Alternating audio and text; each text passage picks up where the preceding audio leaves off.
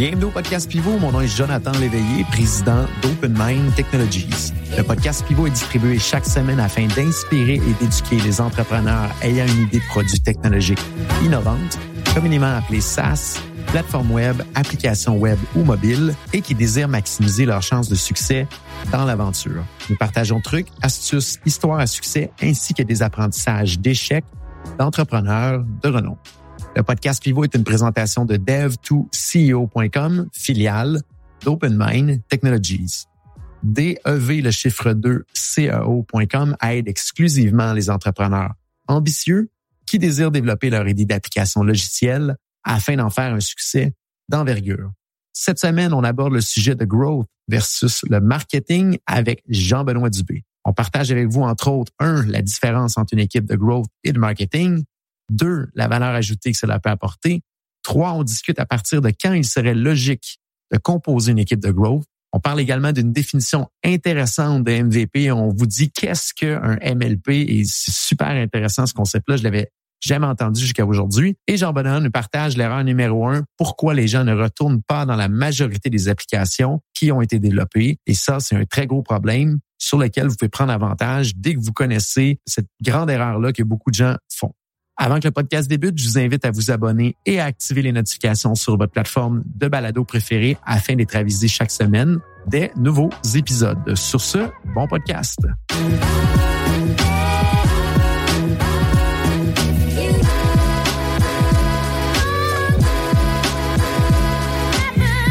Jean-Benoît Dubé, directeur stratégie numérique chez Mirego. Merci d'être des nôtres cette semaine. Comment vas-tu, Jean-Benoît? Merci à toi de m'accueillir, Jonathan. Je vais super bien.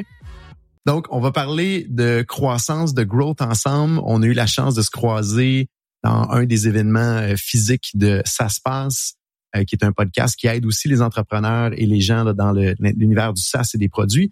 Et j'ai tellement aimé la présentation que tu avais fait que j'ai écoute, on va approcher Jean-Benoît pour qu'il vienne nous parler un petit peu de croissance sur le podcast. Je trouverais rafraîchissant la manière qu'il abordé les sujets avec euh, un discours assez tranché et une belle manière aussi de communiquer. Donc, bien content de pouvoir t'accueillir aujourd'hui.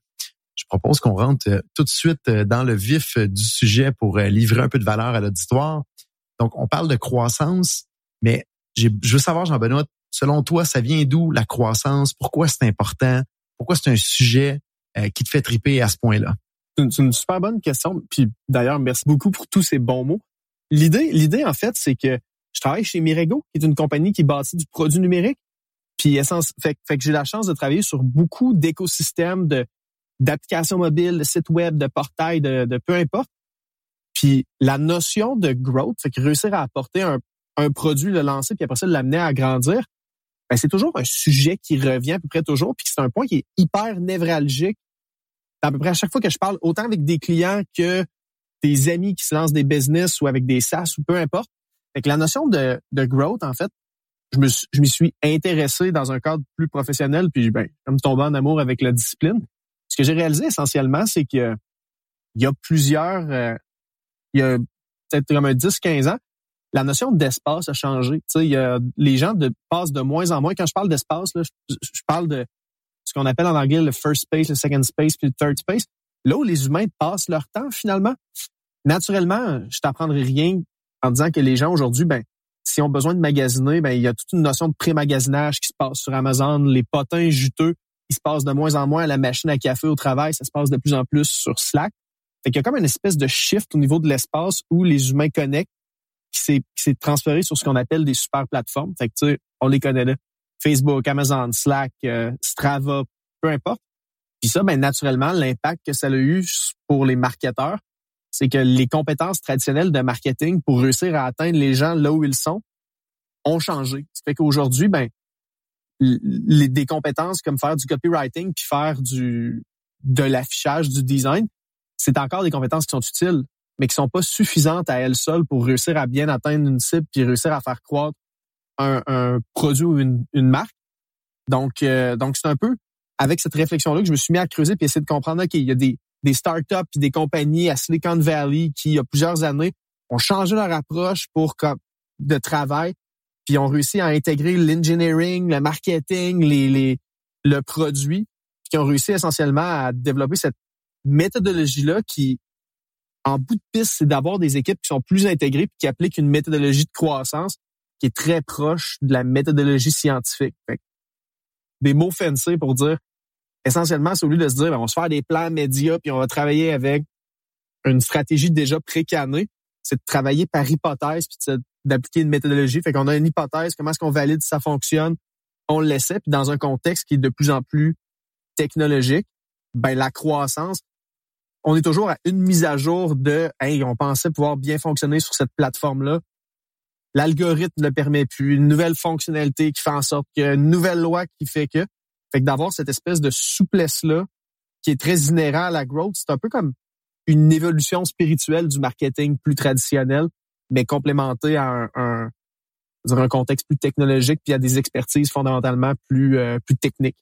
Et j'aimerais t'entendre parler sur selon toi, c'est quoi la différence entre la growth et du marketing? Ah, c'est une super bonne euh, une bonne question.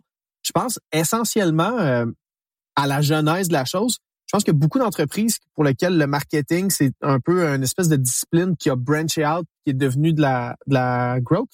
C'est que la la grosse différence, selon moi, c'est le fait que le marketing est de manière générale beaucoup moins intégré dans le cœur d'un produit. Fait naturellement, on va parler plus de SaaS, mais une équipe marketing souvent va un peu moins toucher à tout ce qui est lié à modèle de monétisation, rétention, à tout ce qui est les autres perches autour d'eux, tandis qu'une équipe de croissance, une équipe de growth, leur objectif, c'est toujours, peu importe que ce soit dans un contexte un B2B, un SaaS, un peu importe, c'est toujours de bâtir la proposition de valeur puis de la faire vivre au plus grand nombre possible, le plus souvent possible. Fait avec l'espèce d'évolution de la diversification des modèles d'affaires, aujourd'hui, une business, ça se peut que la bonne chose à faire quand une business qui est dans le domaine du média et du, de l'entertainment, ben ça se peut que la bonne poignée soit de changer ton pricing ou de changer ton Rico engine ou de produire un nouveau show ou de changer ta stratégie de push notification qui sont plus tant du marketing de mettre de l'avant la marque. Là, ça devient vraiment comme travailler avec d'autres poignées qui sont traditionnellement plus bas dans le funnel de conversion. Fait que traditionnellement un petit peu plus bas dans le dans le funnel. Fait qu'une équipe de growth va être généralement plus intégrée qu'une équipe de marketing qui va être plus euh, dans le top de funnel. Fait que son rôle va généralement être plus de apporter des gens dans l'écosystème versus une équipe de growth va toucher beaucoup plus à tout. Fait que naturellement, ça va prendre d'autres types de talents aussi comme des engineers, des project managers, des product managers, puis, euh, des designers UX. Et je veux reculer juste en arrière parce que tu mentionnais la mission d'une équipe de growth. Je sais pas si tu peux le répéter parce que je trouve ça tellement brillant de la manière que tu l'apportes. Je te laisse le, le, mentionner les deux trois phrases qui tournent autour de ça. C'est super, euh, c'est super simple. sais, essentiellement, une équipe de growth, peu importe ce qu'elle fait, son objectif c'est toujours la même chose qui se divise en trois euh, aspects c'est de bâtir la proposition de valeur puis la faire vivre au plus grand nombre possible, le plus souvent possible. Fait que c'est les trois piliers que tu. Imagine la business que tu veux, tu un programme de fidélité, peu importe, si tu l'équipe de growth en charge de, c'est de bâtir cette proposition de valeur-là, puis de la, de la faire vivre au plus grand nombre possible, puis le plus souvent possible. Puis, écoute, là, c'est sûr que on discute d'un talk que j'ai fait, fait que ça se peut que comme que je parte super longtemps dans mes, mes explications, mais le point intéressant de chacun de ces points-là, je pense, c'est bâtir une proposition de valeur. Je pense que la majorité des gens comme se doutent un peu de comment ça fonctionne. Tu sais, euh, on fait des, ateliers, des prototypes, on parle avec des utilisateurs. Tu sais, comme c'est quoi le feature set, c'est quoi, pourquoi quelqu'un utiliserait mon produit? Le bout, je pense que la growth fait généralement bien. Qu'une bonne équipe de growth va être capable de faire, c'est c'est d'apporter les gens à vivre pas le produit, la proposition de valeur. Fait que la grosse différence, c'est que si toi puis moi demain, on tombe en charge de bâtir un programme de fidélité pour une compagnie quelconque, ben, si toi et moi, on est une équipe de marketing, chances are que ce qu'on va essayer de faire, c'est de générer du monde qui vont se créer des comptes dans notre programme de fidélité, tu sais. Versus une équipe de growth, le but, c'est de faire vivre la proposition de valeur. Fait qu'à ce moment-là, ben, si on est une équipe de growth versus une équipe de marketing, on va sûrement essayer aussi de travailler avec l'équipe d'engineering pour faire en sorte que comment est-ce qu'on peut limiter la friction du onboarding puis limiter le nombre de drop-off qu'on va avoir pendant que les gens sont en train de s'inscrire? Comment est-ce qu'on peut mettre un maximum d'incentives pour que la personne se rende à ce qu'on appelle le aha moment, le moment où que la personne se rend compte de c'est quoi la proposition de valeur? Parce que historiquement, généralement, à chacune des étapes, mettons, je, prends un flow d'onboarding classique. Là, fait passer à travers un onboarding, créer un compte, faire ci, faire ça.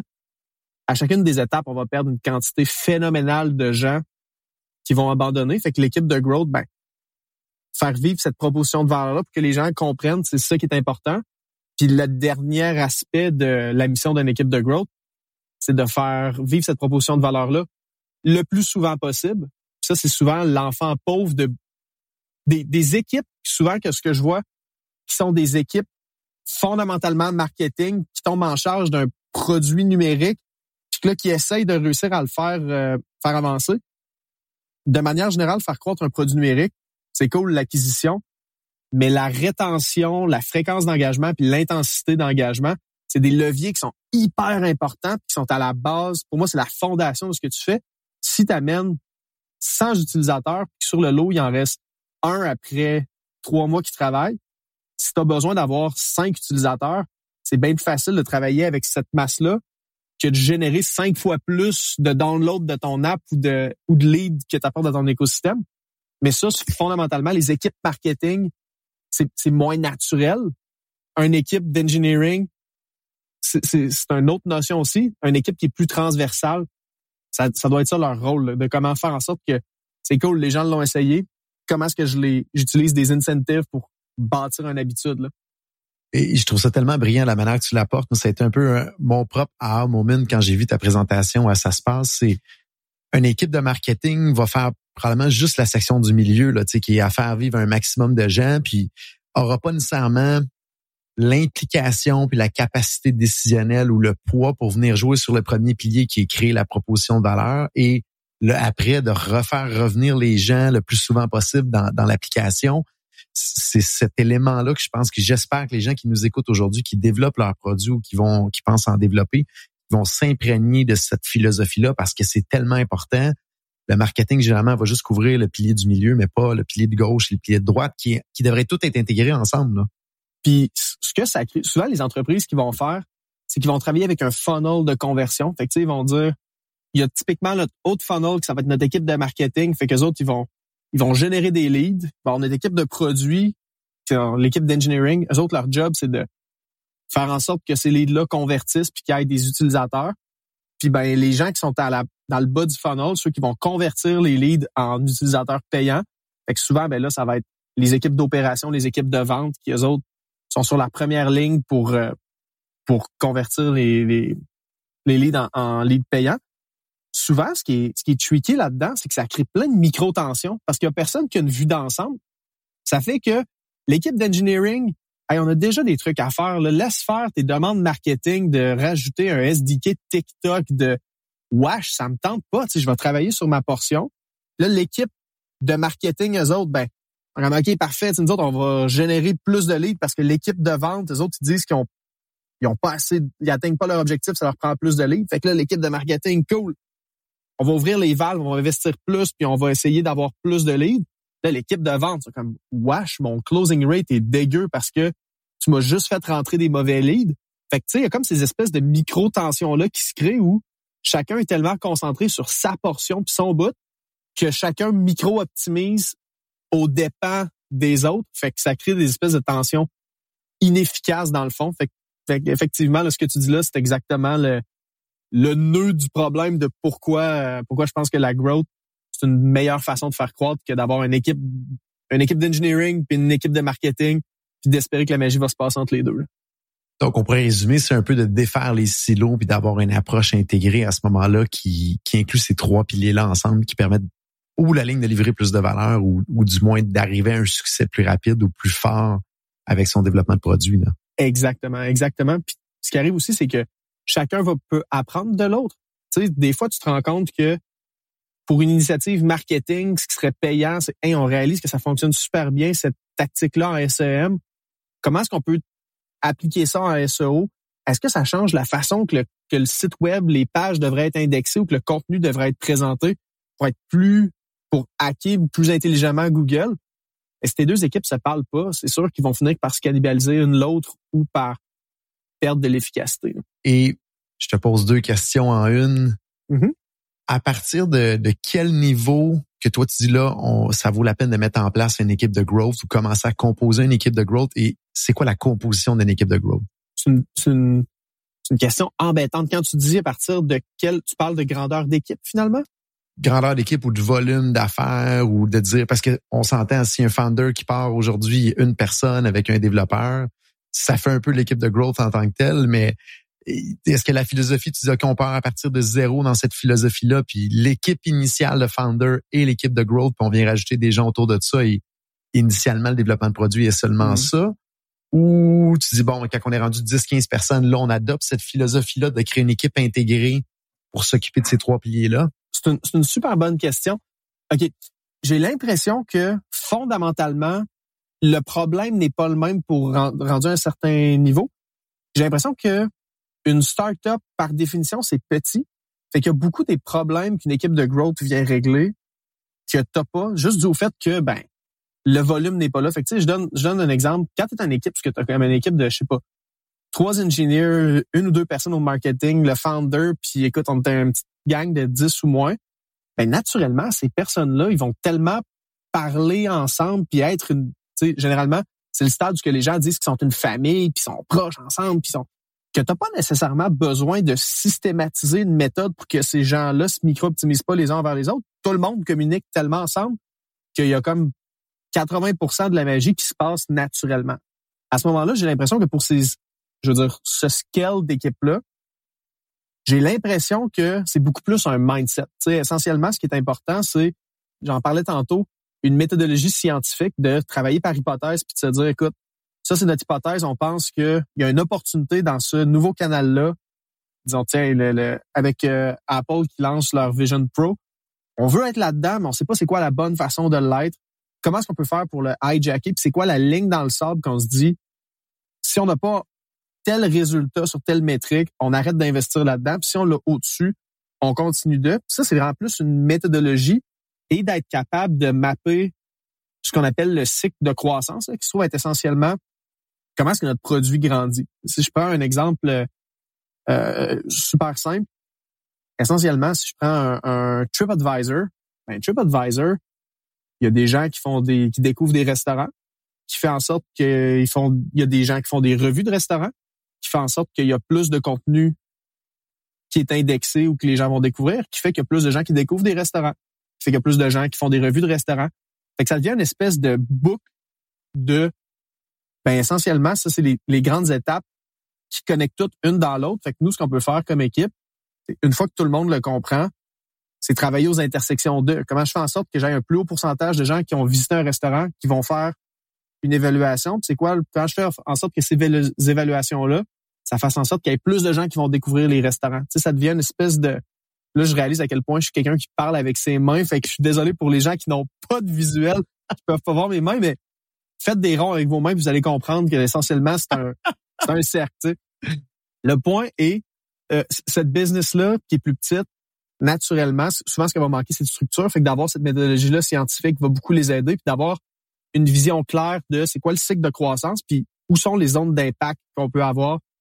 Moi comme ingénieur, c'est améliorer le passage de cette étape-là à cette étape-là, de cette étape-là à cette étape-là, ou de cette étape-là à cette étape-là que je peux que je peux réussir à avoir un impact rendu à un certain point, je sais pas, le passer, euh, passer le 20 à 30, cette notion-là de, je vais dire, de, fluidité, là, ou en anglais, le terme que c'est fluency de la stratégie, ça devient plus difficile. Fait que souvent, il y a des business qui vont avoir ce qu'on appelle une stratégie avec un, un, faible niveau de fluency. Si on le voit comme un spectre, là, à droite, c'est un niveau de fluency exemplaire. Essentiellement, euh, tout le monde comprend qu'est-ce qu'on essaie de faire. si je prends le, un des exemples populaires et si tu rentres à la NASA puis tu demandes à, un concierge qu'est-ce qu'il fait, dis écoute, moi ce que j'essaie c'est d'apporter des humains sur la lune parce qu'ils comprennent que ben oui, OK, son rôle c'est pas nécessairement spécifiquement ça, mais il, est un membre d'un engrenage qui est nettement plus grand. Tout le monde le comprend.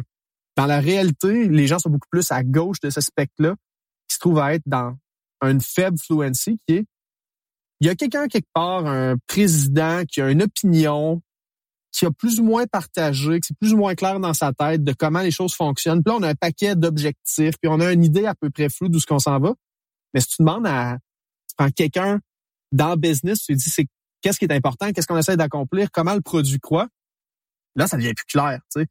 Puis ça, c'est un problème que je rencontre chez beaucoup, beaucoup, beaucoup d'entreprises. Ça, ce que ça fait, c'est que, ben, l'espèce de cycle que je te disais tantôt d'un TripAdvisor, c'est difficile de prendre à peu près n'importe qui et de dire comment est-ce qu'on croit comme business? Parce que ben les gens comprennent pas ce cycle-là. Les gens sont pas cette vision-là est pas comprise par tout le monde. Fait qu'essentiellement, j'ai l'impression qu'à partir de ce moment-là où ça devient difficile d'avoir un cycle que tout le monde comprend, puis que naturellement la communication, puis les silos, puis les espèces de tensions commencent à se créer, ordre de grandeur, j'ai l'impression autour de comme une vingtaine de personnes en montant, ça commence à, ressortir plus.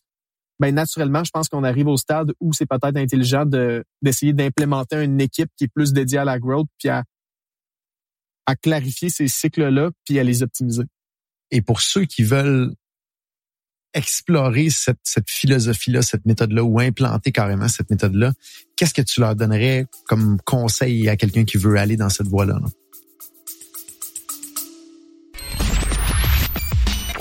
Vous avez une idée de produit techno à développer et vous vous demandez suis-je prêt à le faire? Bonne nouvelle, dev2co.com rend à votre disposition un mini questionnaire gratuit en ligne qui vous permettra de parfaire votre réflexion et surtout de valider à quel point vous êtes prêt ou non à démarrer le développement de votre idée technologique. Rendez-vous au dev2co.com/évaluation DEV, le chiffre 2, CEO.com slash E-V-A-L-U-A-T-I-O-N. Sur ce, de retour à l'épisode en cours.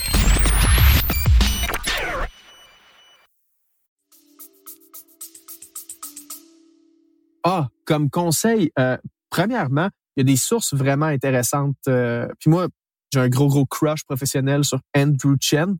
Andrew Chen qui se trouve à être euh, probablement dans toutes les sources que j'ai consommées puis dans les différents euh, tests que j'ai faits, il y a beaucoup apporté d'eau au moulin. Ça se trouve être l'ancien VP Growth du côté des drivers de chez Uber.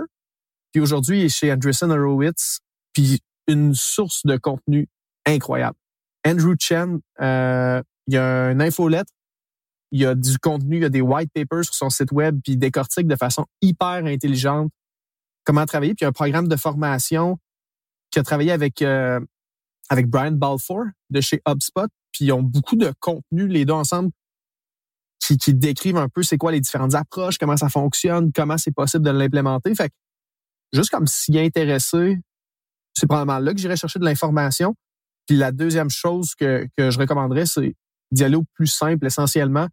Essayer de comprendre c'est quoi notre cycle de croissance, puis essayer de construire une équipe dans laquelle tout le monde comprend comment on croit comme business, puis que leur objectif, c'est de bâtir une proposition de valeur, puis de la faire vivre au plus grand nombre possible, le plus souvent possible. Une fois que ça s'est fait, honnêtement, après ça, il n'y a pas de, il y a pas de, de, de livre de recettes ou de façon magique de fonctionner.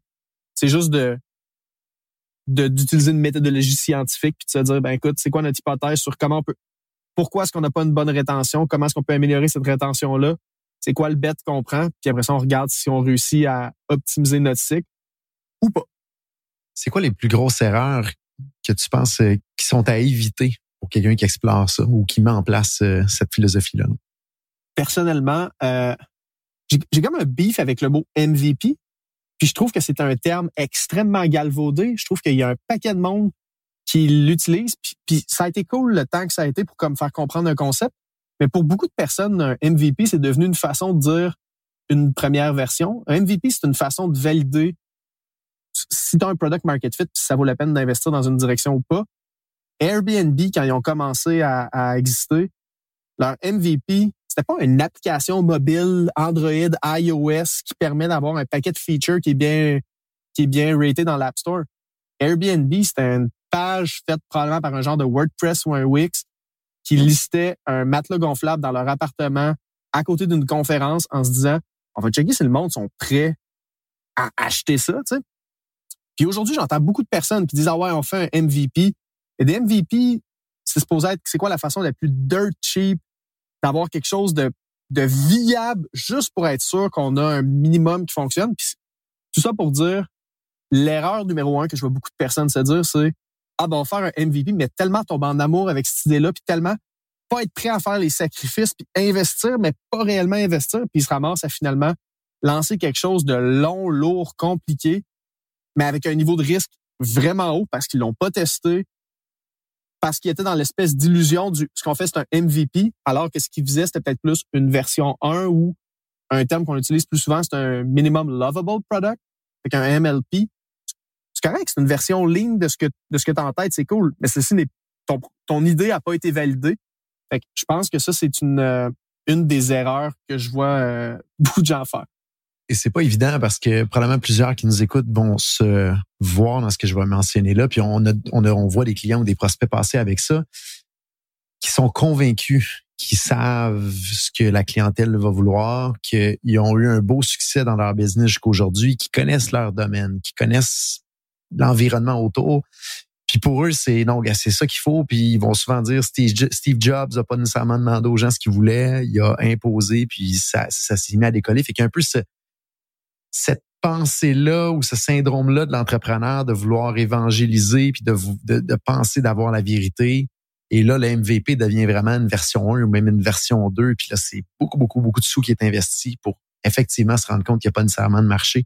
Je partage énormément ton opinion là-dessus. Et on, nous, on se bat pratiquement à tous les jours pour essayer de ramener le MVP plus bas. Puis c'est pas nécessairement notre avantage en termes de développeur, mais notre but, c'est que, le client soit à succès au bout de la ligne. Donc, le plus vite qu'il trouve son product market fit, le plus vite qu'on est capable de l'accompagner plus loin puis de l'amener plus loin à ce moment-là.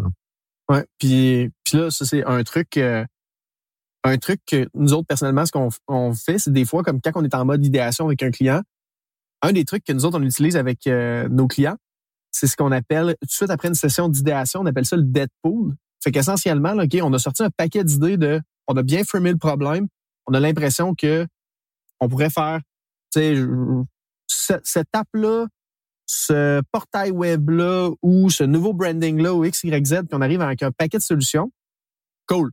Au lieu de voter sur celles qu'on pense qui sont celles dans lesquelles on va investir, puis go, on part avec ça.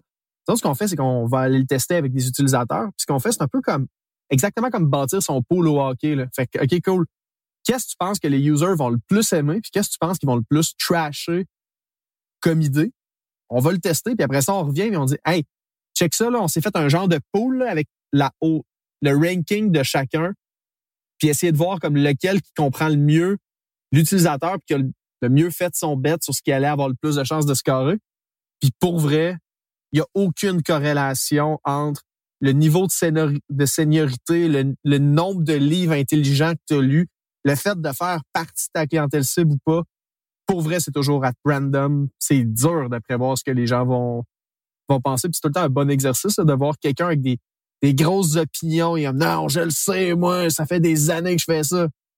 Et non, c'est pas ça que tes utilisateurs veulent. C'est pas, c'est un chiffre, là, ça le montre.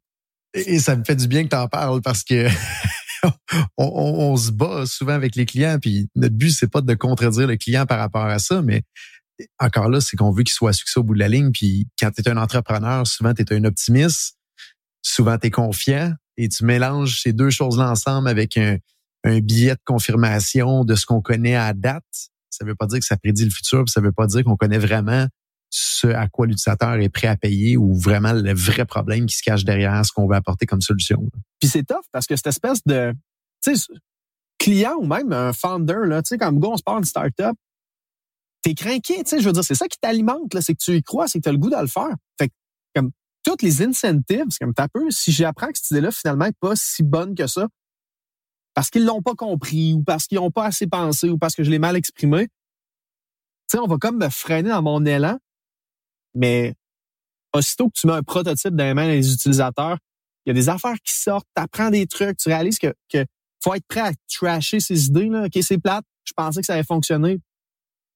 Ben non, tu sais, la ligne dans le sable, encore une fois, la méthodologie scientifique, j'en essaye de le quantifier d'une certaine façon, puis ben je m'attendais à avoir une note de moyenne de plus de X sur 10 avec tant de pourcents d'utilisateurs, puis finalement, je ne l'ai pas atteint. Fait que turns out que ben mon hypothèse est que c'était pas si intéressant que ça.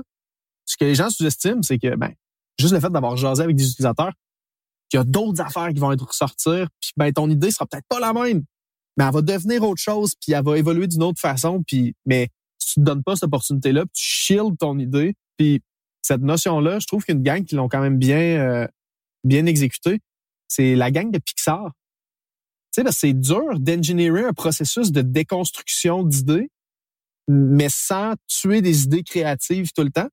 Puis ce que Pixar font, euh, eux, c'est ce qu'ils appellent les, les brain trusts.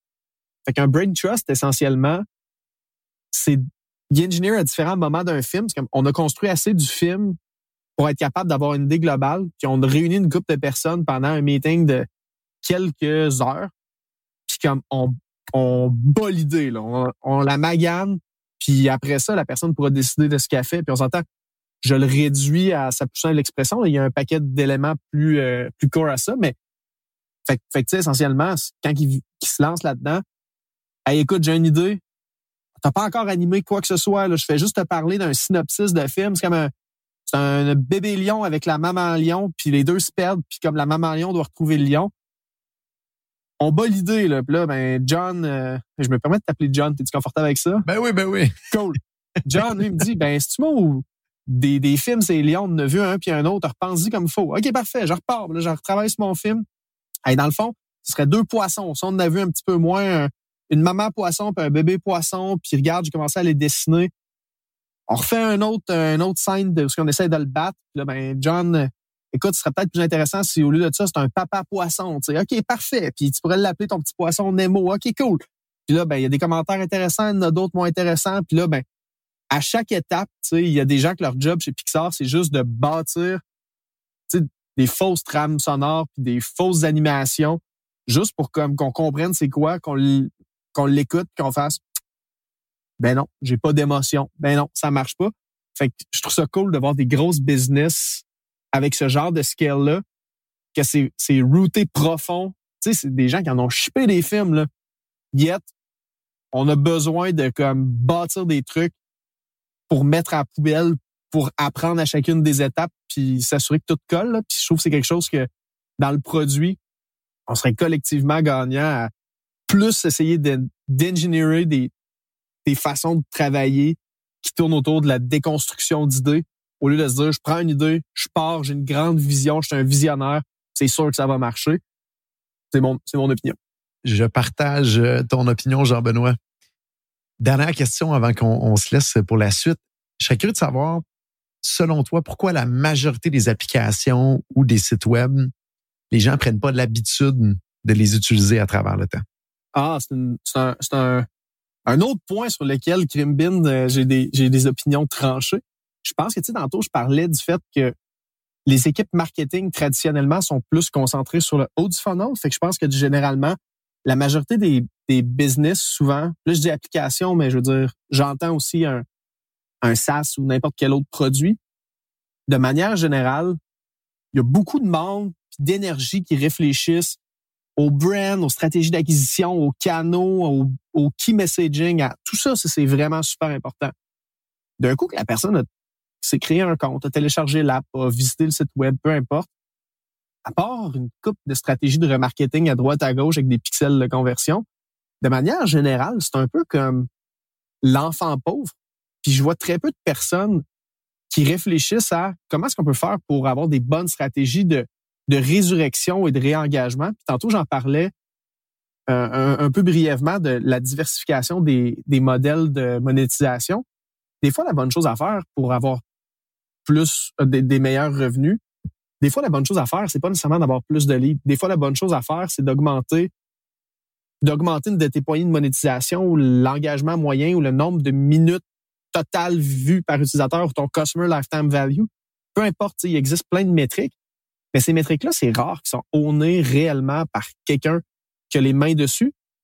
Puis c'est pas si complexe que ça. Tu sais, souvent, probablement, across the board, à peu près tous les écosystèmes que j'ai vus, c'est rare. Tu feras l'exercice de regarder ton téléphone, puis de regarder c'est quoi le nombre de fois que tu checkes ton téléphone, puis tu vas volontairement dans une app par toi-même. La majorité du temps, c'est soit parce que tu as une push notification, soit parce que tu as un, un déclencheur qui t'a amené à y retourner. Tu euh, besoin d'y aller ou tu es sur place ou peu importe. Mais ça, la majorité des brands sous-estiment ça à quel point est-ce que envoyer une notification push, c'est quelque chose de facile, de rapide, puis qui, qui amène généralement un spike d'usage incroyable. Fait que forger cette espèce d'habitude-là, réussir à mériter une place dans le quotidien des gens, tu sais, mettons que je suis un, je sais pas, une compagnie qui fait du, du média, ben, que les gens prennent l'habitude de venir consommer le contenu que je, que je produis. C'est comme ça mériter une place dans leur cérémonie quotidienne. C'est un privilège, tu sais. Puis ça, ça se fait pas overnight. Tu sais, ton produit que tu viens juste de lancer, les gens, ils savaient pas que ça existait. Ça existait pas il y a quelques secondes, tu sais. Fait une fois que c'est fait, c'est cool. Les gens vont l'essayer, mais faut que tu permettes aux gens de pas t'oublier. Parce que naturellement, ben, il y en a des produits que tant que tu n'as pas bâti cette espèce d'habitude-là, TikTok puis Instagram, je vais à la toilette, j'ouvre TikTok. Je veux dire, ça, c'est naturel, c'est acquis. Il y en a peut-être bien d'autres contenus qui sont super intéressants que j'ai essayé une fois, puis j'ai juste pas bâti cette habitude-là. Puis là, ben, j'oublie de les utiliser. Puis la majorité des compagnies ou des produits numériques tombent malheureusement dans cette espèce de piège-là que, que moi j'appelle la zone d'oubli finalement. Fait que ça, essentiellement, puis quand je parlais tantôt d'une équipe de growth, c'est comme le troisième pilier, là, le plus souvent possible comment est-ce qu'on peut utiliser? Puis le secret, souvent, c'est c'est simple comme bonjour, c'est ce qu'ils appellent les stratégies de, de réactivation. C'est juste d'utiliser des déclencheurs, de comprendre c'est quoi les différents types de déclencheurs qui vont qui vont t'inciter à retourner dans ton écosystème. Fait que, que ce soit une push notification. Je vais prendre l'exemple, je suis un, de, de, de, je suis un coureur, fait que je vais prendre Strava versus Garmin. J'ai un app Strava qui traque, je veux dire, qui permet de connecter avec les autres coureurs. J'ai une montre Garmin qui, elle, c'est les autres qui ont le hardware. Je passe pas plus de temps dans l'écosystème de Strava que de Garmin, même si la montre, c'est une Garmin. Parce que Strava, quand j'ai fini une course, les deux m'envoient une notification pour me dire que la course est uploadée. Mais après ça, Strava envoie une notification à mes amis pour dire je viens d'uploader une course. Mes amis répondent, mettent un commentaire, like, ça m'envoie une notification. Ça m'envoie une notification que cet ami-là a uploadé une course. Fait que là, je vais y mettre un commentaire. Puis là, tu peux aussi avoir des amis puis liker les courses des autres dans Garmin. La technologie est au niveau de Garmin. Je veux dire, la montre, c'est une Garmin. Il, il partait avec tellement un head start, mais ils ont tellement pas nailé la stratégie de, pour sortir de cette zone d'oubli-là que les seules fois que je vais checker mon acte Garmin, c'est pour m'assurer que mes, que mes, mes courses, ils rentrent bien dans Strava. Strava, man, laisse-moi te dire que comme, ils font des monthly recaps, ils font un récapitulatif à la fin de l'année, mon year in sport il m'informe quand mes courses fonctionnent, quand mes courses fonctionnent pas, quand, quand, quand. Dans le fond, c'est pas du rocket science, là. Il y a juste à quelque part un growth marketer de l'autre bord qui a fait comment est-ce que je fais pour faire en sorte que les gens, d'un coup, qui ont téléchargé l'app, ils prennent l'habitude de retourner dedans? Puis c'est pas une grosse proposition de valeur. Ça n'a pas dû être là-dedans qui ont le plus investi chez Strava. Yet, c'est ce qui fait la différence. Puis je trouve que ça, souvent, c'est c'est pas fondamentalement difficile, c'est juste fondamentalement oublié par tout le monde euh, cette notion-là de, de réactivation. Et ça revient à ce moment-là à la mission, au troisième pilier de la mission d'une équipe de growth, de ramener les gens le plus souvent possible dans l'application. Et c'est un bon point, comment tu nommes ça, au niveau des déclencheurs pour amener les gens. Très bel exemple euh, avec Strava, puis euh, les mondes qui sont interconnectés avec. Là. C'est carrément eux qui pourraient gérer au complet ce processus-là, mais la réalité, c'est qu'ils l'ont pas nailé, donc il y a quelqu'un d'autre qui ramasse la balle ailleurs. Là. Ouais, puis c'est hallucinant. Là les, produits silencieux qui te rappellent pas qu'ils existent. Faites-le l'exercice, là, c'est-à-dire Crimbin, c'est une proposition de valeur pour l'utilisateur. Les gens, y a, je vois tellement de monde qui se casse la tête avec les infolettres. Puis, puis c'est un canal intéressant, c'est un canal qui est super saturé, puis qui vient de voir dans un contexte dans lequel, ben écoute, ça veut pas nécessairement dire que j'ai besoin d'avoir, de le savoir quelles sont tes promotions, quel est ton, ton peu importe. Là, dans le cas d'un écosystème, où que je me suis créé un compte, où que j'ai téléchargé un produit, ou ce que j'ai fait un free trial, si tu m'informes d'une modification, d'une nouveauté, d'une nouvelle fonctionnalité, d'un peu importe, dans le contexte de ce produit-là, tu m'apportes de la valeur à moi comme utilisateur. Mais il y a une espèce de peur que les gens ont ou je ne sais pas trop, fait que ça fait plein de produits silencieux que, mon Dieu, on espère que les gens vont passer à travers notre free trial puis qu'ils vont avoir bâti une habitude pas de même que ça fonctionne euh, bien souvent, malheureusement. Mais il y a toujours les deux camps de dire je veux pas déranger, je veux, je veux le moins possible déranger les gens qui utilisent mon application pour pas qu'ils quittent. Mais souvent, on est trop de ce côté-là. Il faut des fois avoir pas peur et oser déranger parce qu'on va probablement avoir un bénéfice net plus grand de l'autre côté. Oui, assurément. Ceci étant dit, moi, personnellement, je pense qu'il y a une façon intelligente de le faire. Puis si je me suis donné la peine de créer un compte dans une plateforme ou de télécharger une application ou quoi que ce soit, tu me déranges tellement moins de m'envoyer une notification pour m'informer d'une valeur, d'une modification, de peu importe, parce que je t'ai donné ça, que si tu vas sur un site web e-com, j'achète quelque chose, puis il y a la petite case qui est en opt-out de recevoir des infolettes et des promotions. Je ça, tu te sens pas mal de m'en envoyer plein. De, de, puis, puis je suis pas en train de dire que c'est une mauvaise chose, les infolettes. Mon point est plus sur le fait que il y a tellement d'énergie qui est mise sur les infolettes, puis tellement peu sur bâtir des habitudes autour des propositions de valeur, que je trouve que c'est comme il y a une opportunité vraiment plus intéressante que l'autre, mais la majorité des gens semblent l'oublier. Netflix nous envoie des notifications pour nous informer que les qu'il y a des nouveaux shows, qu'il y a des nouveaux contenus, qu'il y a un show qui s'en vient. Il y a une mécanique de tu peux voir les shows qui s'en viennent puis s'abonner pour pouvoir être notifié d'eux. C'est pas gosser le monde, là. C'est, c'est la valeur. C'est de la, vraie valeur, exactement. Oui, tu sais. Eux autres, l'infolette de Netflix, as-tu déjà entendu parler de ça? Pas moi, il y en a peut-être une, tu sais. Mais eux autres, ils ont compris ça, tu sais. C'est un, un levier important. C'est un excellent point qui est je suis 100% d'accord avec toi, qui est tellement négligé dans le développement de produits across the board. Jean-Benoît, autre chose que tu aimerais rajouter euh, avant qu'on se quitte euh, pour aujourd'hui? Pas rien de particulier, outre le fait que ben j'aime beaucoup ça parler de growth, comme tu as pu euh, comme as pu réaliser. Fait que si jamais vous êtes vous avez le goût de connecter là-dessus, vous avez le goût d'en parler, pour vrai, ça me fait sincèrement plaisir. Je n'ai pas pour pour me faire signe. Jean-Benoît Dubé, suis assez simple à trouver sur LinkedIn, j'imagine, ou Instagram, Facebook, peu importe, mais probablement plus LinkedIn. Fait que assez simple euh, à trouver, ça me fait plaisir. J'avais le goût, si jamais vous avez le goût de jaser de growth ou quoi que ce soit, c'est euh, outre faire pousser des piments forts, c'est probablement mon deuxième sujet préféré. qui tourne autour aussi de la growth dans le fond. Là, Voilà, tout est une question de croissance avec Jean-Benoît. ça, tout est dans tout. Jean-Benoît, un grand merci de ta générosité aujourd'hui d'avoir passé du temps avec nous puis nous avoir exprimé les concepts euh, que tu avais en tête. Et à tous ceux qui nous écoutent, je vous dis à bientôt. Merci beaucoup. Bye bye.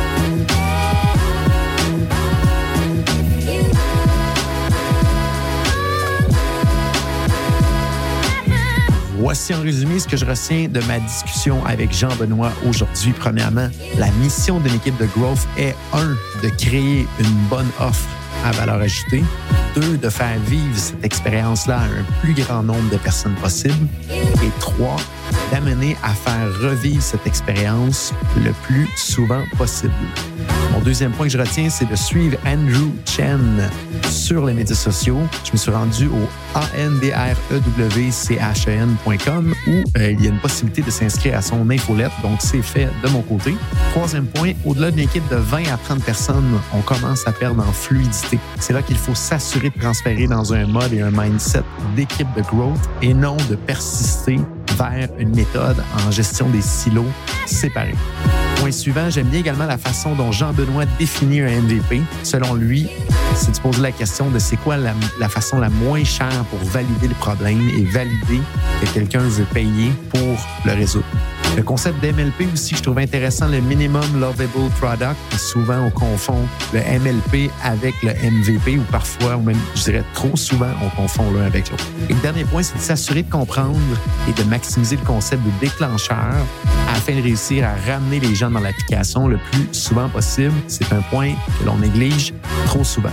Merci à tous d'avoir été des nôtres cette semaine. Nous produisons ce contenu gratuitement pour vous. Notre récompense est votre partage, votre abonnement ou un commentaire. En ce sens, si cet épisode vous a plu, merci de prendre 30 secondes pour le partager à quelqu'un dans votre entourage ou pour vous abonner. Je vous invite à continuer la discussion sur LinkedIn. J'ai le plaisir de discuter avec plusieurs d'entre vous chaque semaine. Encore une fois, mon nom est Jonathan Léveillé, président d'OpenMind Technologies. À la semaine prochaine.